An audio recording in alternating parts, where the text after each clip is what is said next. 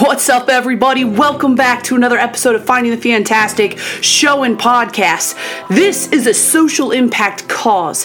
It's the belief that we can find something fantastic and navigate through really dull, mundane, depressing, dark times. It's the silver lining. And every week we bring you topics that explore different things we all go through, from traffic to the dentist, to relationships, to self-discovery, to depression, from learning disabilities. All these topics, all these things that thousands of us are going through, we bring them up and we try to find unique, diverse, authentic ways of dealing with them and looking at them and evolving them and doing the damn thing.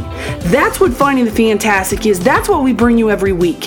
One of the things your girl was thinking about this past week is the concept of doing stuff and waiting for it to be perfect.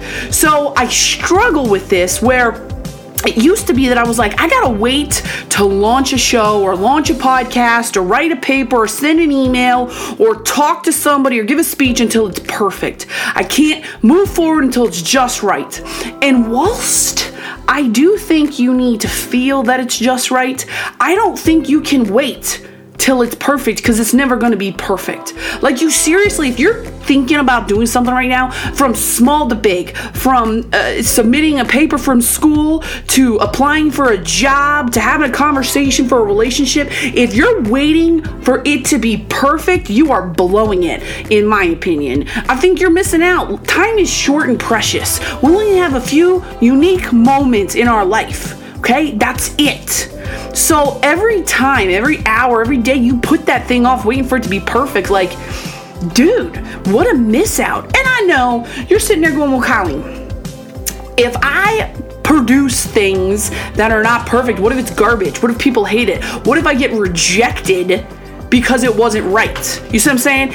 Okay, fair enough. That might be the case, but if you never try, like, what's better? Never trying because you're ultimately trying to perfect it, or doing the damn thing and trying to make it happen and then maybe getting turned down.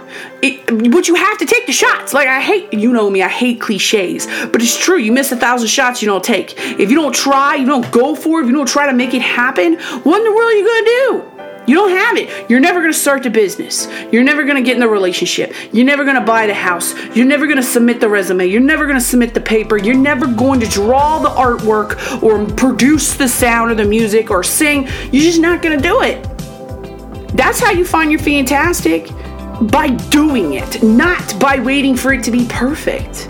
It's not going to be perfect. We are not perfect individuals. You know what we are? We are diverse individuals. I have to tell myself that a lot, because sometimes with stuff I do for Finding the Fantastic, I'm like, it's not perfect. It's got to be just right. You know what, Colleen? Get over yourself. Get over yourself, Colleen D. Tiberius Shoemaker, and just do it.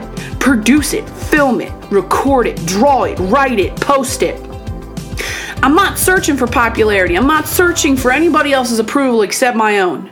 And I think fear of doing something is because we're searching for other people's approval outside of ourselves. I think you know internally. I think if you decided to mentally say, all right, I'm not going to care what anybody else thinks. Do I think this is good enough? Do I think this is good enough? Yes, I do think it's good enough. All right, we'll post it. Like, people, I'm just going to be honest with you, drive me up a wall, up a wall, who take forty-five thousand photos of themselves with filters and things to try to get the perfect photo.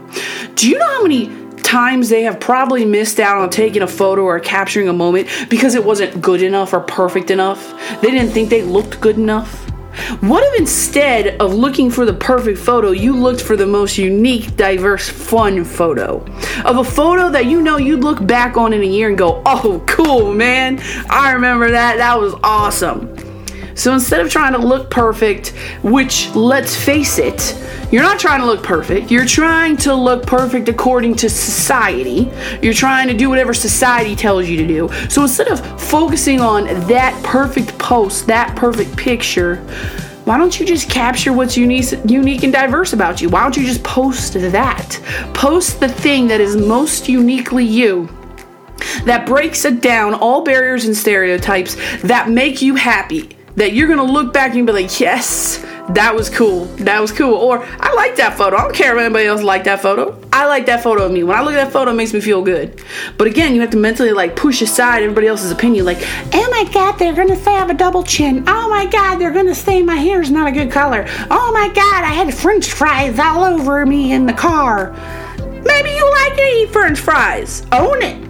Maybe you got a natural double chin. Some of us do. Own it. Go with it. Stop waiting for things to be perfect, because really perfection is really stereotypical. It's according to society. Be you. Be unique. Be diverse. You're beautiful. You're beautiful. It's true. You're only beautiful if you believe in your own diversity. I'm just saying. Don't be a cookie cutter of everybody else.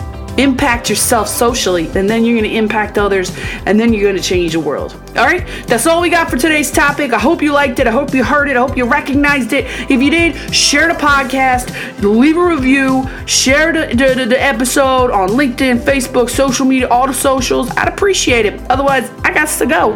Goodbye.